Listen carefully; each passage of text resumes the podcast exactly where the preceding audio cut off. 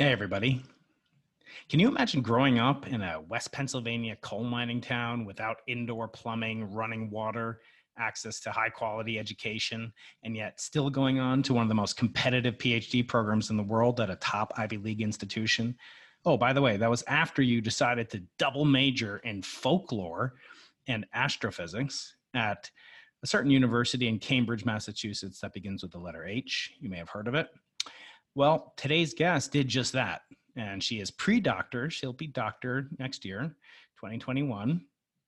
Moya McTeer, who is not only a top notch astrophysicist studying how different worlds can exist around other planets in parts of our galaxy that are very different uh, than our own local neighborhood out here on the disk of the galaxy as we inhabit, but also she explores the other worlds that could possibly exist in terms of science fiction or fantasy. She's, in fact, a published author. She was an author already before she started graduate school, and she's working on a book about what we call popular science, the science of, of the galactic processes that allow planets to form. And that book will be out next year. And that's Moya McTeer. She's a young, up and coming phenom and I can't wait to see where her career goes. Certainly, it's already gone out into our galaxy, and I suspect it'll be coming to a galaxy near you in a very short time. So please sit back, enjoy this video. Please leave a comment or a, a review on iTunes or here on YouTube. Uh, wherever you get this uh, this interview delivered to you. So I hope you really enjoy this wonderful interview as much as I did. She's really just such a phenomenon to talk to. Played around with a couple of new technology tr- hacks and trip tricks and traps. Uh, and maybe we had a little too much trapping, but I hope you enjoy it. Uh, again, leave a comment, leave a review on iTunes or wherever you get this podcast or on YouTube. Thanks so much. Enjoy the cosmic voyage. Any sufficiently advanced technology is indistinguishable from magic. Welcome, everybody. It's quite a thrill to have on my current guest today, uh, Moya McTeer, who has a very traditional and very typical background for astronomers.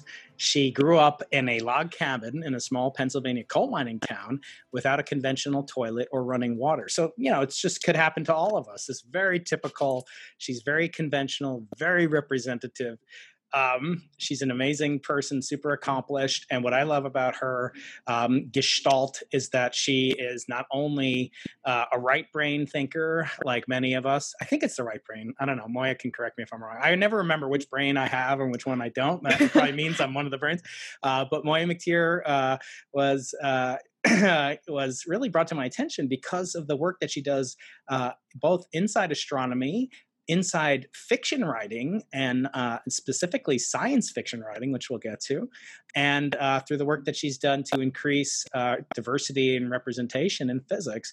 And so it's a great deal of pleasure, brings me a great deal of pleasure to welcome Moya here. And I just pointed out uh, to my wife that just through perhaps a cosmic ray hitting your father or your mother at just the right time, we almost have the same name, Brian. I think. yeah. Yes. Almost. so Moya uh, is uh, is a graduate student. I think you're a fifth year. Are you a fifth year graduate student at Columbia? I am. Yeah, wow. fifth and final. Fifth and final. I love that. And uh, mm-hmm. we're playing around with a new setup today. So we got different camera angles. There's Moya uh, from the left brain side, and uh, we got it in the front too. Uh, so Moya, it's such a thrill to have you here. We're going to talk about science. We're going to talk about your work. We're going to talk about the galaxy, planets, yes. and uh, what it's like to be an astronomer. And I want to talk about your science fiction novel that I only had a chance to read uh, a little bit of, but I found it very engrossing. And Aww. actually, I want to start with if if you're woken up in the middle of the night by some friendly alien who's come to visit you, perhaps back in your hometown. Uh, they've come mm-hmm. for the coal because all alien spacecraft will run on coal, as I understand it. Um, what do you describe? How do you describe yourself? You do so many different things. What is the McTeer brand that you're cultivating? Yeah, so I describe myself as an astrophysicist and a folklorist.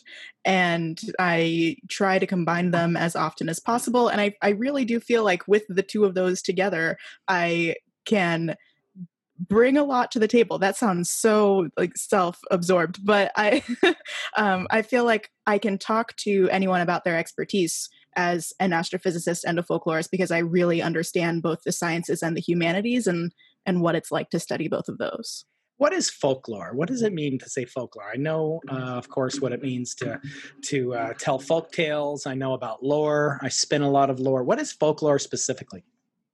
Yeah, that's a great question because we spent so much time talking about that specifically when I was studying folklore in college.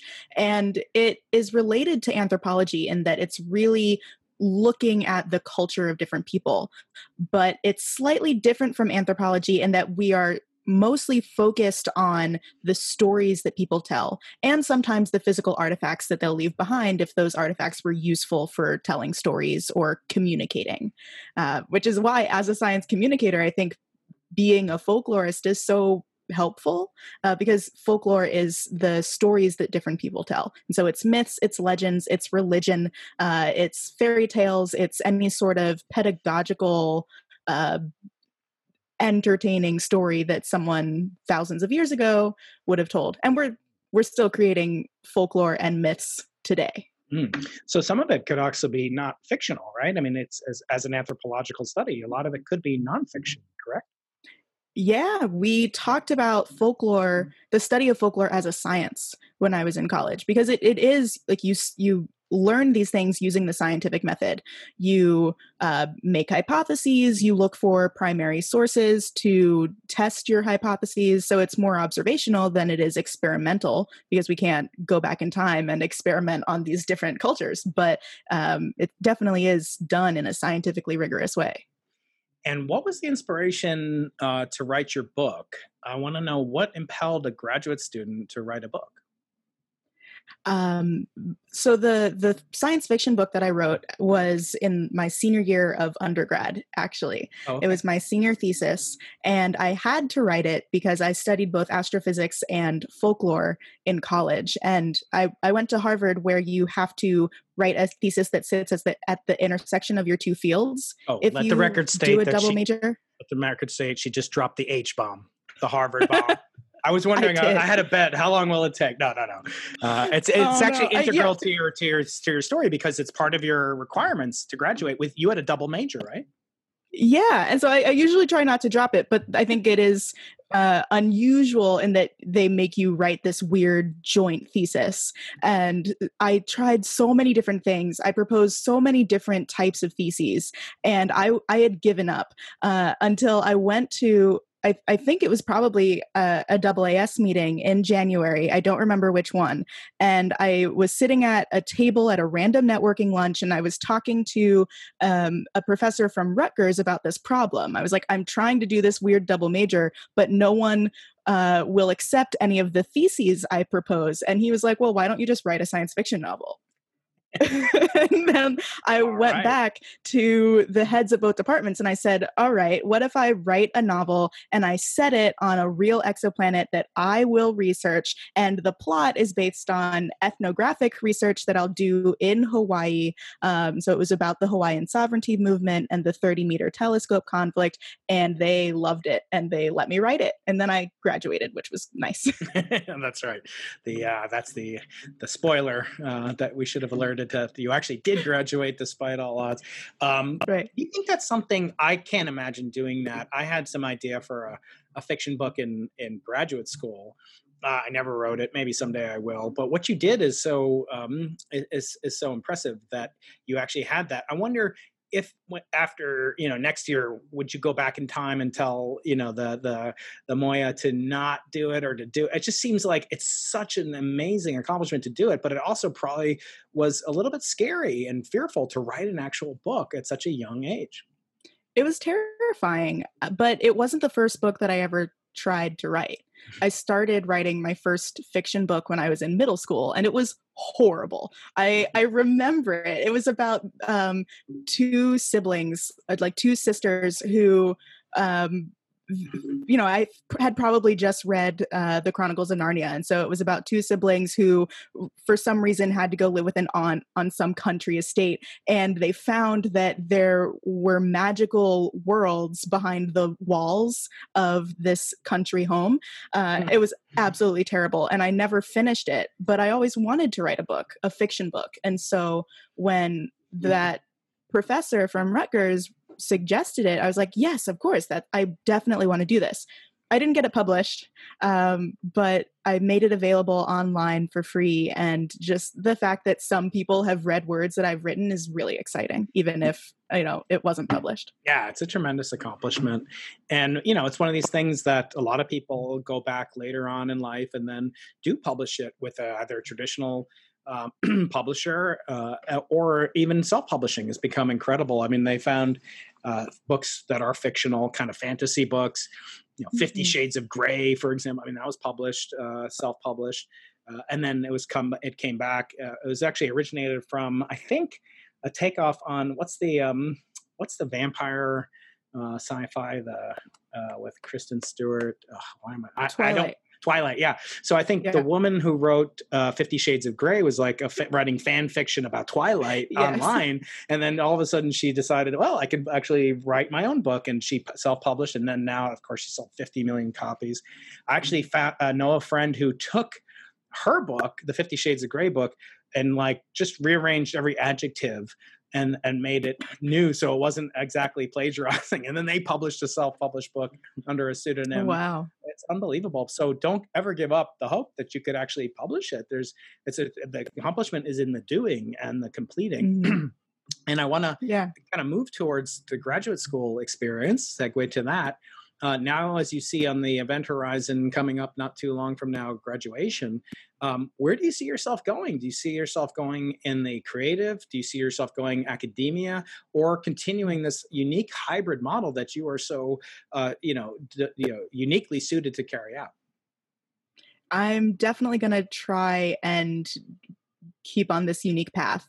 Uh, I really love it. It's what brings me joy. And so I want to do science communication full time and bring in folklore as often as I can. So I'll continue um, hosting my own podcast. I'll continue giving talks. Um, I'm, I'm, writing a book, a, a nonfiction book this time.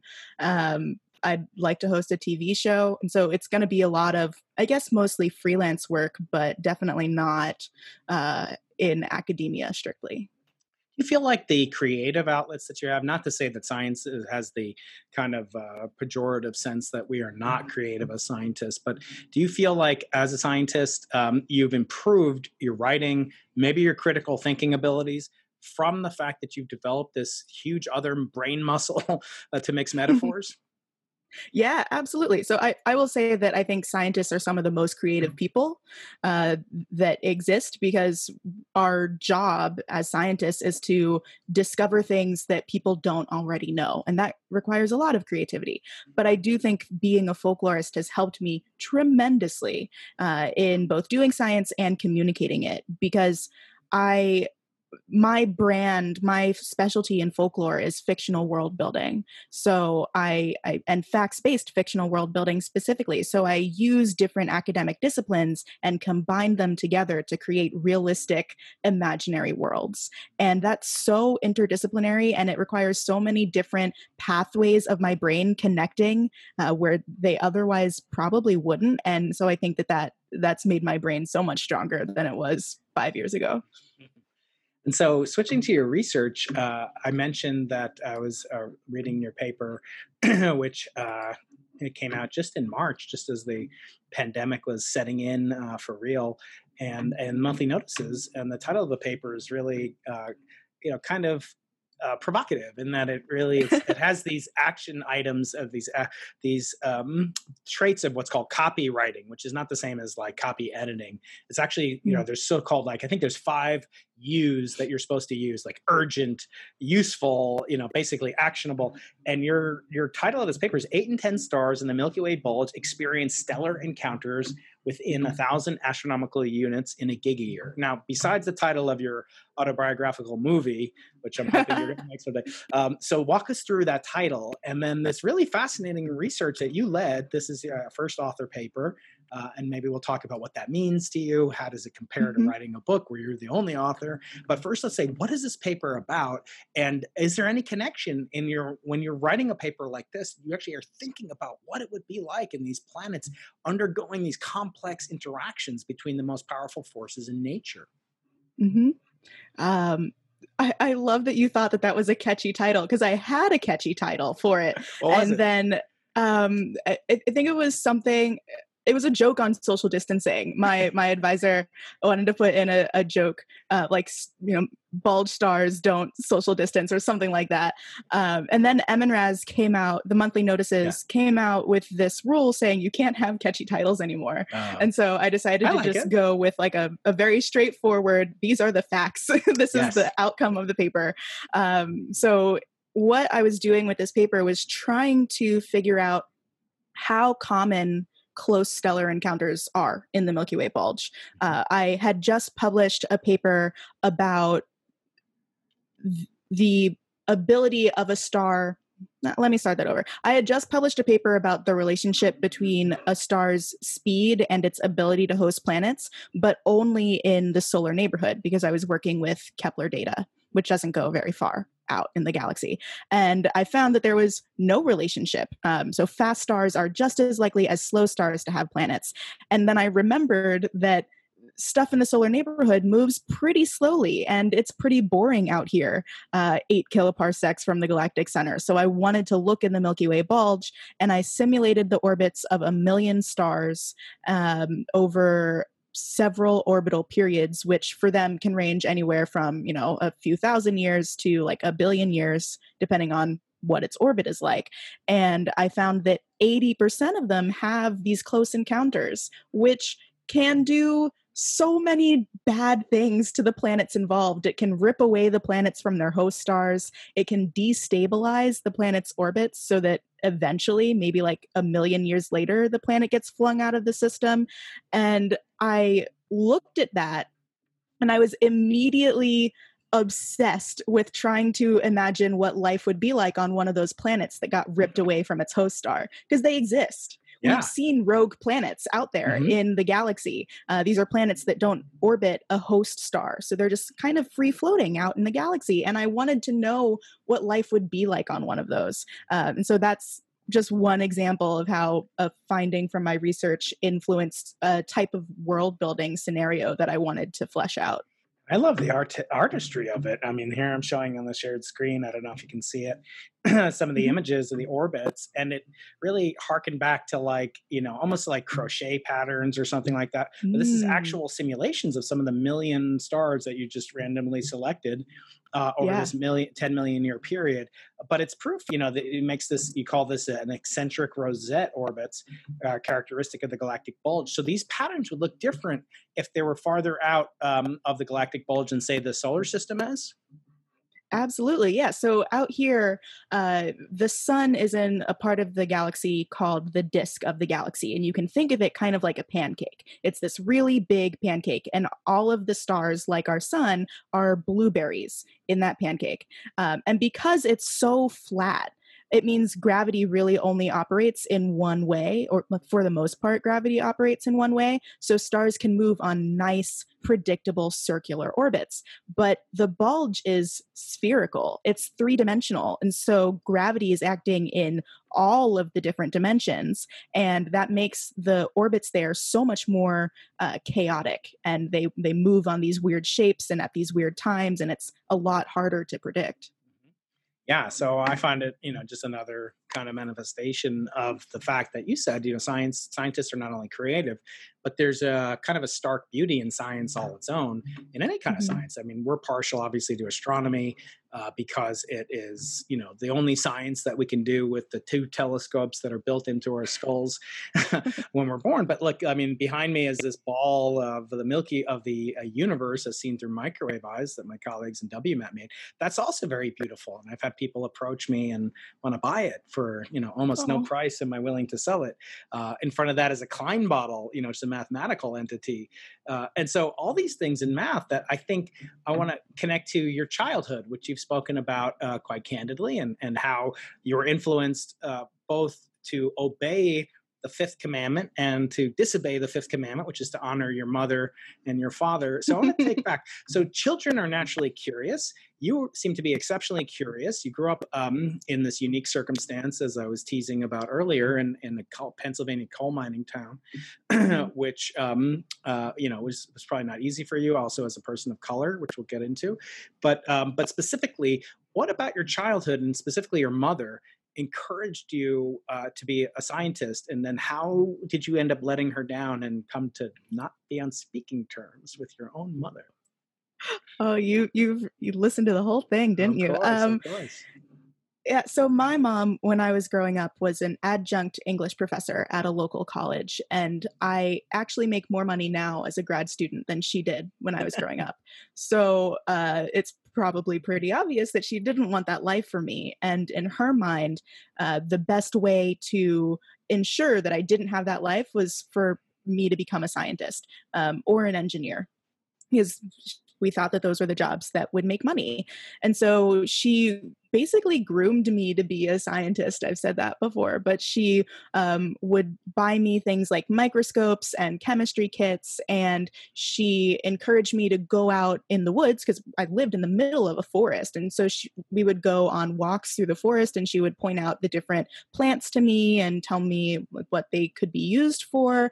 Um, we when we were in the car, she would give me algebra problems, but she never called them algebra problems because that would sound scary. So instead, she called them X questions. And I would just have to solve for X in my head while we were driving in the car. Because uh, when you live in a rural location, you are driving a lot.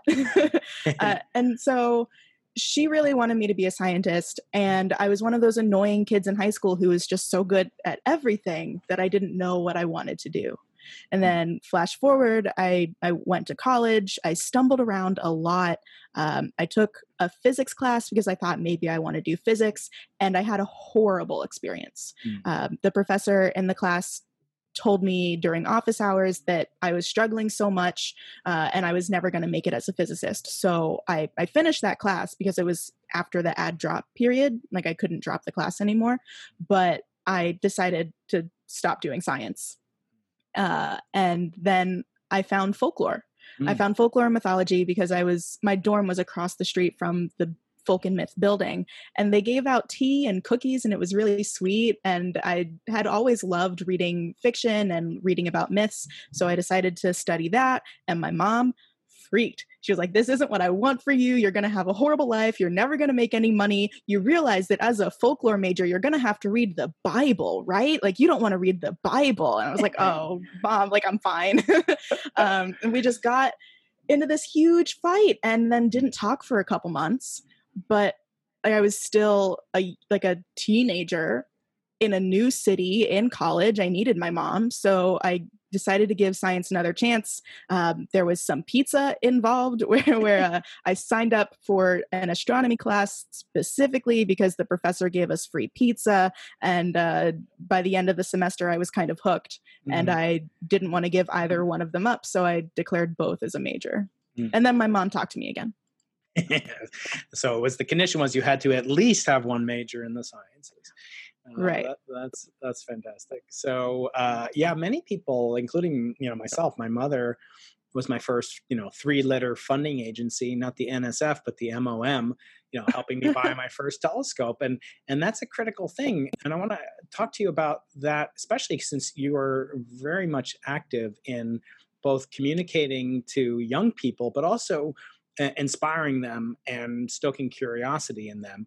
Uh, how do you make that uh, of it that you must also simultaneously have skills to communicate to the children uh, who mm. you want to stoke, but also you have to convince the adults. They're the ones with the checkbooks, right? So, how have you been able to do that so successfully? Is there a model, or is it just innate to who you are specifically?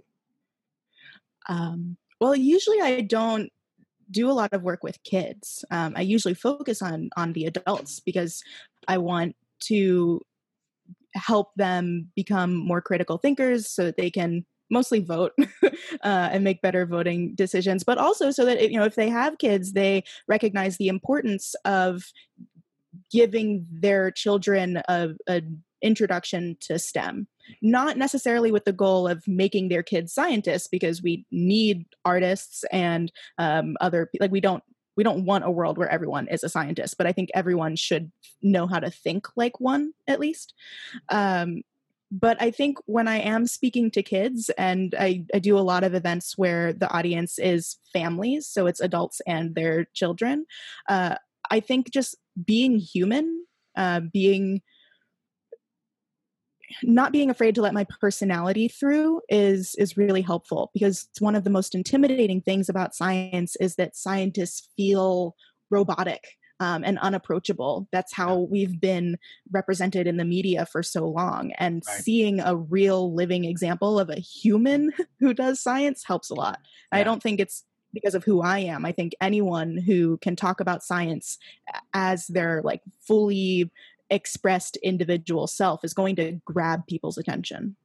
So I spoke to Janna Levin, who's a, a, professor at Barnard that you might have gotten to know in uh, uh, up city New York, uh, uptown New York, um, and I and I had a conversation with her on the podcast in uh, in the spring, and I, I, actually said something provocative, you know, and I want to get your take on it too, which is that, you know, mm-hmm. should we not require scientists, since we are paid mostly by the public and taxpayer money, should we not require, like, shouldn't everybody be able to be a Moya McTeer? Like, in other words, shouldn't they spend some amount of time exercising whatever that brain i keep forgetting which side it is but whatever side of the, the brain the left is. brain is is supposed to be logical and the right side is supposed to be creative but i feel like they've uh, rolled that back yeah. uh, and found that that's not true. Yeah it's something about like politics left and right but we're not going to get into that uh, because this show is apolitical. Um, but uh, but you're right i'll probably forget that uh, that factoid you just told me before the end of the podcast. But what do you think about requiring i mean i studied quantum mechanics you study you know stellar dynamics radiative processes, uh, that's required. You cannot graduate from a top university like Columbia and call yourself a PhD uh, in astrophysics without it. But why do we mm-hmm. say, ah, communication, that's a soft skill? Like, um, you know, we don't, you don't need to do that. Yeah, that's a great question. Uh, I, and I'm split on it, honestly, because I I do think that the most important part of the scientific process is communicating what you've learned. But at the same time, I also know that everyone has their own penchants for skills. Uh, mm-hmm. Not everyone's going to be comfortable with public communication. And I don't think we should force people to do something that's so outside of their comfort zone. And so that's why I think we should have more collaboration between people who are very hardcore science. I do the research. I don't necessarily feel comfortable telling people about it, uh, and I'm not super skilled in telling people about it. And um, uh, people like me who are very comfortable talking about it. And honestly, I'm not the I'm not the best researcher out there. Like I do cool science, but I'm not the the most uh, passionate about astrophysics. And so I think that if we can get more collaboration between those types of people, that would be an awesome system. I guess just to push back, I don't usually push back on my guests, but you can handle yourself. So to push yeah. back, you know, Janna said something which, you know, at least in the experience she had, she she said, you know, not only would uh, Columbia and Barnard not like give her special dispensation to write a fictional book about uh, mm-hmm. Alan Turing and uh, Kurt Gödel, but uh, but they they almost intimated that they would she'd be punished in a sense uh, for doing it. You know, where I am, uh, it wasn't so much of a threat, but it was like the best you can hope for is you won't be punished. In other words, um, mm-hmm. um, so just to push back a little bit, like it wasn't easy for you to learn orbital celestial mechanics. Um, why should somebody who's not good at communicating just oh let's give them a her you know him or her a free pass uh, mm-hmm. it's not really what they're supposed to do you know they can be they don't have to be a good i actually find the soft skills are uh, paradoxically much more i use communication i use presentation i use persuasion and what you do so well um, and it's almost preternatural in your case is this storytelling. If you can tell a story you have a career no matter what your field is even in astronomy. Mm-hmm. so why take it easy on our colleagues? You know the old joke of you know how do you know a scientist is outgoing? because he looks at your shoes when he talks to you instead of his own. Um, why do we give it why do we give our fellow colleagues you know a pass? Why don't we say look you just you studied quantum mechanics. You got to study uh, you know how to read a room and how to deliver a speech. Mm-hmm. Yeah, and th- this is something we've talked about at Columbia actually within the astronomy department. We've had a lot of conversations in the last year or so about restructuring the program.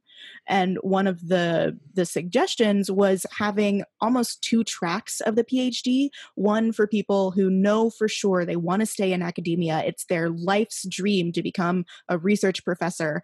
Uh, and so they will do like the pure research stuff. And then another track for people who want to go in into industry or want to go into science communication and they want to learn the skills of doing scientific research but uh, they don't want to completely ignore the the soft skills as they're usually called. And i, I think that that might be a way forward um, yeah I, I totally agree with you it's it's not fair to expect the the more right brained people uh, to learn the the left brain stuff and and not you know the other way around. Right. But because i almost um, feel like you know when i've heard it said you know you'll say something to somebody about something scientific and they'll say oh don't ask me that. I'm not a math guy. But you Mm. never have someone say oh don't ask me to like spell a word or use proper grammar. I'm not an english guy you know? It's like we, we tend to like uh, uh, hold scientists and this touches back to what you said and i've had this conversation on the podcast with professor jim gates who's the um, president-elect of the american physical society and he said you know one of the most pernicious you know myths about scientists is that they aren't you know human and that you can only be a scientist if you're like einstein. And he says Mhm. einstein wasn't always einstein you know. Uh, he he had his share of uh, peccadillos failings blunders if you will. And so you know by holding scientists to this you know oh it's okay you just stay in your lane i, th- I think i think we could do better uh, because ultimately the, if the public you know ever loses trust in science and that's our next topic um, i Mhm. think it'll be extremely detrimental not just for science certainly for science but also for society as a whole so moving to that um, one of your taglines is that you want to help people trust science um, and help scientists tell good stories. So the first part kind of intrigued me, and I wanted to again, you know, very uh, provocatively kind of tweak you in a sense because you tell these wonderful fictional stories, which by definition are not true. How does does that run the risk of undermining? You know, actual science. I was here like, can't we just build a freaking wormhole and like take the garbage to the sun? Like, are there is there a danger of fiction being more almost more influential than science fact? Yes, absolutely. We see it happening right now uh, where people are either intentionally uh, because they're malicious, horrible people, or um, because they just don't have the right information. They're spreading out these lies about science you know things like uh, whether or not masks work or how far apart you should be when you're social distancing and i can only think of covid examples right now because that's the life i'm What living else? What else is there? Yeah, yeah. Um, it's what we're steeped in. But uh, people spread lies about science all the time, and those lies are often more believable than the fact because they're they're easier to digest, or they're more convenient, or they're what people actually want to believe. Mm. And so, yeah, uh, fiction when it's presented in a persuasive way is so dangerous. Um, and that's why that's that's mostly part of why I want to be a science communicator. It's why I want to tell people the facts in engaging and persuasive ways, hopefully so that I can like rise above that noise of all of the the persuasive lies. Yeah, you've come up with an innovative um, title for that, which you call uh, facts-based world building. First of all, Moiya, can you tell us what does it mean to world build? I've only written nonfiction, um, but can you tell what does it mean to world build? And then how do you dis- differentiate science-based, fact-based world building from ordinary world building? Hmm So, world building is something that's pretty common in a genre that uh, is called speculative fiction. And fantasy and science fiction are both underneath that spec fic umbrella, but there are other genres in there too. Uh, and so, world building is the process of creating, uh, imagining a new world to set your story in. Uh, and and it involves everything from creating an entire uh, literary history to your world to creating entirely new biological species to inhabit your world and and everything in between. Um, and so world building is so fun. Neil gaiman my favorite author calls world building the the art of getting to play god which is awesome. Uh, you get to play god and you don't have any of the responsibilities. Uh, and I talk specifically about facts based world building because I know that different people have their own processes. Um, I, I follow one person on Twitter who writes fiction and she makes her world building decisions by doing tarot card readings. So whenever she has to make a decision about what to include in her world, she she draws a tarot card and is inspired in that way. And I am inspired tarot by card reading this year. I'm teaching quantum mechanics of tarot cards. So very fast. Wait, are you really? No, no, no. Oh I yeah. taught crazier. Oh, I taught po- poetry for physicists. I did teach that class. Nice. Yeah. Yeah. yeah. So Um, backspace I would- world building, how does that cou- cou- couple in? Yeah. Um, so I draw my inspiration from different academic disciplines, and I do it in a in a in the same order every single time. I always start by imagining what the environment is, uh, and then I start thinking about the biology, which depends directly on the environment, and also a lot of randomness. Um, so I, I do environment, then biology, and then culture. And then I can go back and figure out how all three of those things have influenced each other. And so there's a bit of a cycle going on. But um, I I like to actually talk to experts in other fields. Uh, when I was writing my my senior thesis, that science fiction novel, I talked to my friends who were biology majors and psych majors uh, and engineering majors, and uh, that really helped me make the world feel as realistic as it possibly could, given the the constraints of both what the story was and what my skills at the time were. So, if you're advising a young student, both as a graduate student in astronomy or, say, you know, a mini Moiya uh, comes along who has both of these attributes, what would you say to him or her to, um, to you know, kind of the the words of wisdom to your younger self, so to speak, uh, to capitalize on these strengths, assuming they have the ability to do both? Um, how how would you advise them uh, to actually have a schedule, have a workflow? How would you do it? Hmm. Like the logistics of everything. Yeah, That's something like I'm a- still trying to figure out, to be quite honest. All right. Um, Our follow up yeah, I- I- podcast will will have that after you get the, the day after you defend. Right. No, I, I think part of it is just being willing to set boundaries. When I started grad school, I knew I wanted to do a lot of science communication, and that has grown significantly over the last five years. But uh, I was always very clear that I was going to give talks and I wasn't going to spend 100% of my time on research. So, um, setting boundaries and knowing what your priorities are, um, I think that that's so valuable, and it's helped me uh, carve out the time I need to do my SciComm. You mentioned Neil Gaiman. Anyone else in the fictional space that's an influence, and or anybody you would like to promote? And then, do you have corresponding influences in science? Mm. Um, I'm not sure about promotion because all of the the people that I read are are so famous. um, they're doing just fine. But I I love Neil Gaiman for his world building. Uh, I love Tamora Pierce. I read a lot of Tamora Pierce when I was younger. She writes such strong uh, female characters and is able to weave together the different universes and like time periods um, she she wrote several different series all of which were set in the same universe but at different times um, and i think that's really hard to do.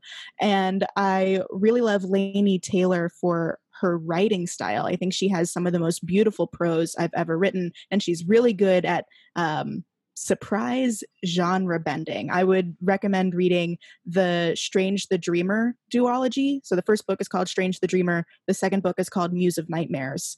Uh, and and it's the first book feels very fantasy ish, and then the second book is like surprise, we're more sci-fi now. Um, I could talk about books in fiction forever. Um, so yeah, I have a lot of idols there. Yeah. oh, Um, very good. Yeah. Uh, so I'm showing on the shared screen. You not only you know kind of discuss this on your podcast, but you also have these worksheets, which are so wonderful. Um, tried to look through them, and they're ways to like start the creative juices flowing. Uh, and this is specific to the type of you know culture, the environment, the characters, et cetera, that you Mhm. talked about.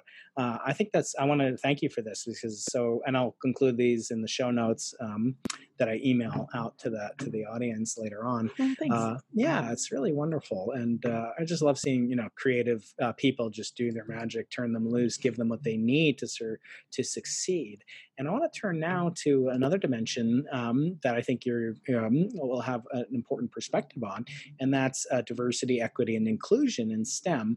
Uh, so you've spoken about some of your experiences as a person of color in science and academia.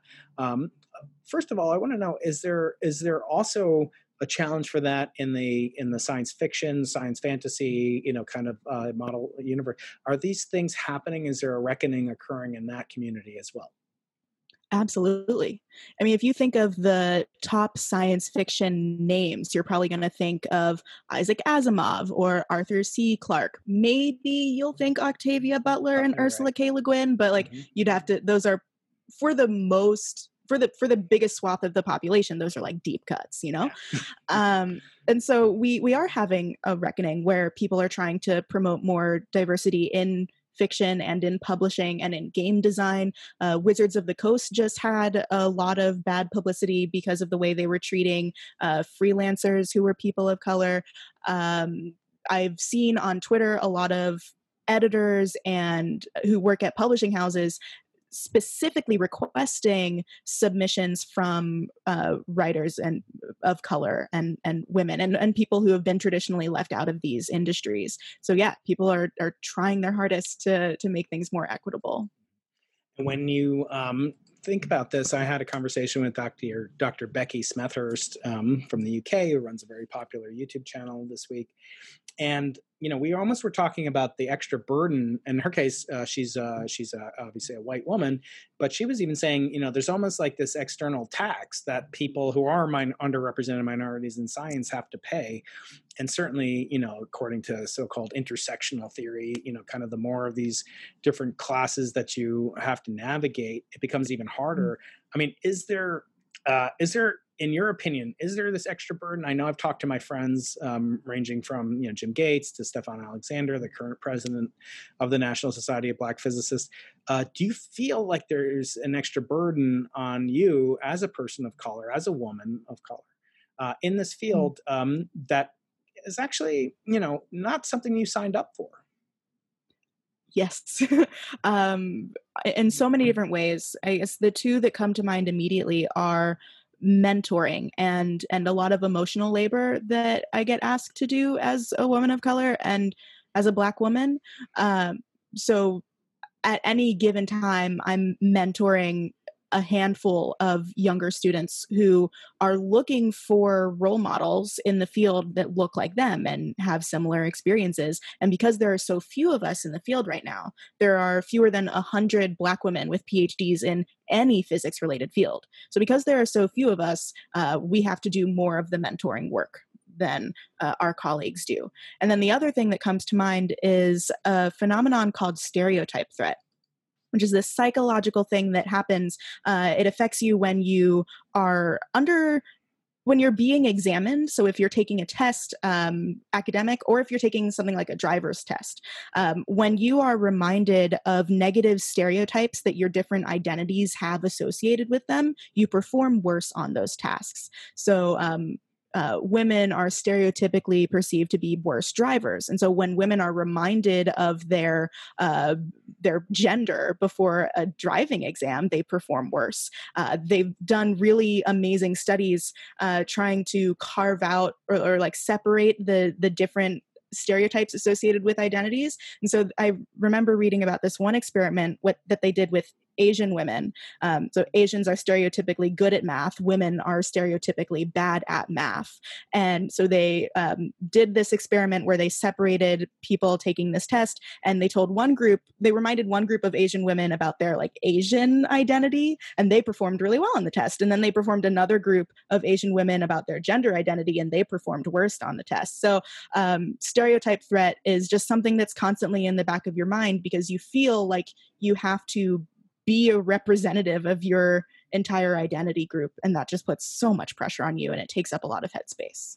Yeah yeah i almost feel like it's a tax and and it's unfair it's asymmetric and then it's it's coupled with uh you know something that is also pernicious which is feelings of guilt and uh, regret. You know if you don't uh, supervise this one young you know african american girl who's in you know who you know you must get that a lot and and you Mhm. can't say yes i mean the the power of saying no allows you to say yes to so many other opportunities and and you've had a, a, an amazing amazing accomplishment uh, a series of accomplishments already um, and Thank so you know it just um, and so i just doing the world building thought experiment which is what i think of a lot of science fiction is so good at you know thinking about experiments that can't be done but like i was just Mhm. like how many books books would she have written if she was a white man?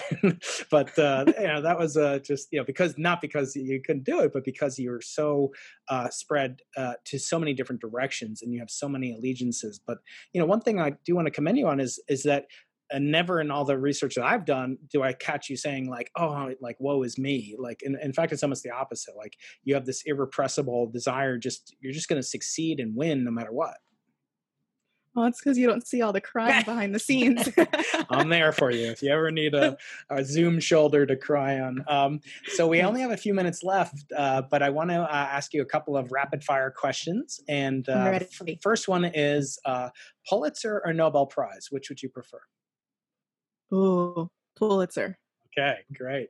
Yeah. Um, next question is a question that I ask all my guests, and that is, um, uh, you know, you're going to live to be 120 years old. We hope, uh, maybe even longer, if uh, you know certain certain advances can be made. Uh, including one of my kids is working on the never dying pill, so I'll let you know nice. when that comes out. Uh, that's pretty Please good. Please do. But in the future, I want to ask you, what would you put in a will in sort of a document that summarizes what you've learned in terms of wisdom, in terms of ethics, mm. in terms of the way to behave, uh, not material will, but what would you like to give over to uh, to you know people in the future uh, about you in terms of your wisdom and what you've accumulated so far ethically and morally on Earth? well i've only had like 25 years to gain this wisdom so there's not much in the bank but i i think one thing i would want to make sure people know is that myths are humankind's earliest version of science mm. and that being an individual and like expressing your uh expressing yourself doesn't necessarily mean that you're not that you don't care about the common good or the community uh, i think when we when we talk about individualism versus a, a community oriented or a group oriented identity uh, we put them at odds and they don't have to be. Like you can you can be your unapologetic self and still care about the good of the group. Right. And you should. Yes exactly. That's the imperative aspect of it. Uh, next what object if you've ever seen the movie 2001 a space odyssey as i might assume that you have have you seen it? No uh oh. Okay. Well, I I've, sorry. I've only seen that. You know, people ask me, "What'd you think about?" I was actually asked by like a border guard once when I was coming into the United States. You know, like, "Oh, you say you're an astrophysicist. You know, like, what do you think of Interstellar?" I'm like, uh, I hadn't seen it, and I was just like, "Well, the mm-hmm. wormhole has certain quantum dynamical property," and and the guy was just like, "All right, forget it. You're you can go through. You're welcome." Um, but there's a scene in it uh, where uh, these these first these Australopithecine kind of creatures come upon this monolith, this vast structure that has some seemingly no purpose to them, and they kind of like try to hit it with uh, with their bones or something. And then later on, these monoliths occur like one's on the surface of the moon, and they're meant to be like time capsules for the future that mm. summarize this ancient civilization that no longer exists that's kind of guiding humanity so to speak but i want to ask you if you had a monolith a time capsule that's going to last for a billion years what fact what detail what data would you want to put in it like what is the most impressive or important thing that you've discovered and that you want the universe to know about Mm. I don't think there's anything I've done that that's that's that important or special. But I, I, having talked to enough anthropologists and archaeologists, I know one issue that we run into so often is uh, people don't write down their their daily stuff, and so uh, a billion years from now, if there are still living creatures, um, no one today will have like they just won't have the information about what our daily lives are like. And so i feel like the best way to get that across is my my netflix list. Mm-hmm. okay. Um, like my um because i couldn't I, put I it on a cd-rom moiya? Come on you got to put it on a cd-rom it's got to last a billion a lot I watch a lot of TV. We're going to need some high tech uh, data compression to get all the stuff that I watch.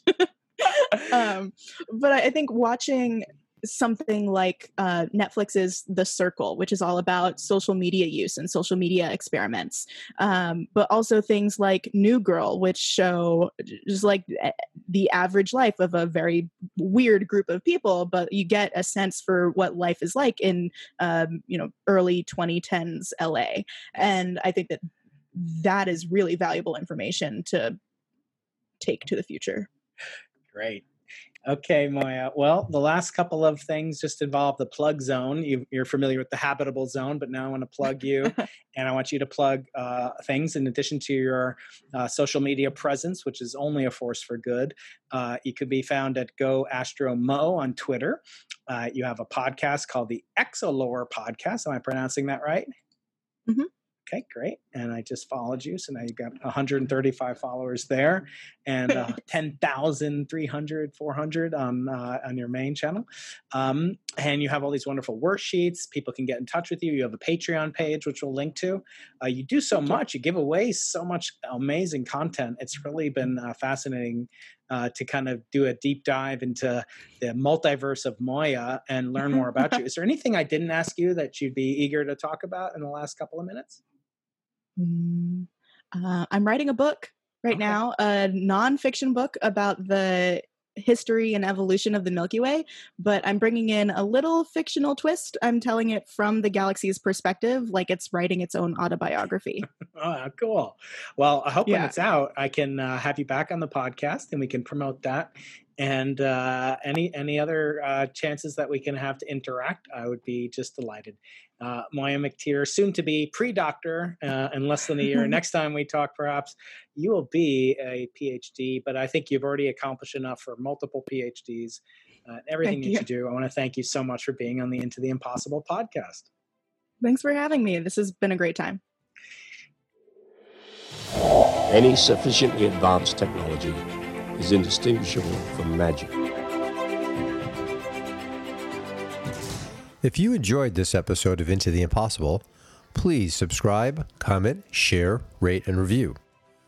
For a chance to win a free copy of our most recent guest's newest book, send a screenshot of your review to info at imagine.ucsd.edu. We appreciate hearing from you and are always open to your suggestions for future episodes. For more information, go to imagination.ucsd.edu. Find us on Twitter at ImagineUCSD. Watch us on YouTube, listen on iTunes. Into the Impossible is a production of the Arthur C. Clarke Center for Human Imagination in the Division of Physical Sciences at the University of California, San Diego. Erik Viirre, Director. Brian Keating, Co Director. Patrick Coleman, Associate Director. Produced by Stuart Valco.